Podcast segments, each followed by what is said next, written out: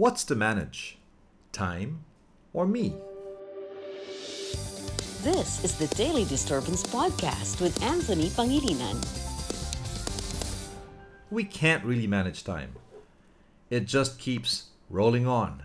The sun rises and sets whether we manage it or not. Well, unless you're an Elijah who intervened and ordered the sun to hold for hours and hours. So, the clock will keep on ticking. And even if we choose not to charge its battery, time will keep moving on. We can't manage time.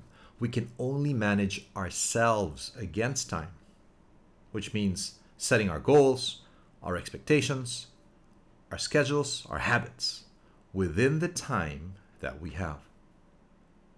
To the ladies out there, here's a question How would you feel if the man of your dreams tells you, I'm a busy man and my schedules are full, I'm swamped, there's nothing I really can give up, but, but, but, ever since I saw you, I decided I will make time for you.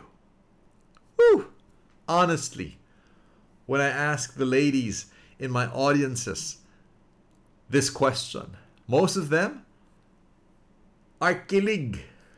Oh my god! How would I feel? Oh come on, what is this guy really saying? Is he saying it lang kita? I will force you in my busy schedule. I don't have time to look after my health and finances right now. I just have too many other priorities, especially at work. Well, tell that to my friend and business partner from the UK who fell ill with COVID. Suddenly, she had all the time to make sure she recovered from it.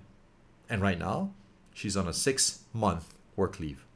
It's who I am and what I have in me, seeds to grow, fruits to bear and share, that we need to look into doing time management. Here's another what I want. Goal, purpose, vision, target, objectives, aim, they all answer the same question. Ano ba talaga ang gusto ko? What do I really want? Another consideration, it's where I am, my present reality. The good, the bad, and the ugly. Because if I diagnose right, I will prescribe right. If I prescribe right, I will treat right. If I treat right, I'm on the way to recovery. If I diagnose wrong, and the process rolls on, I'm a statistic. And finally, look into the house my system, my process, my habits, my ability to handle changes over time, my means of personal motivation and energy to get things done and done well. The things I just identified, I have an acronym HATAW. H, how well do you know yourself? A, ano ba talaga ang gusto mo? T, take a second, third look at your situation. A, adopt a system of time management. And W, welcome change in your life. But you don't say hataw without an exclamation point. Hataw, which is the enthusiasm that you have within you to get things done. Hataw na.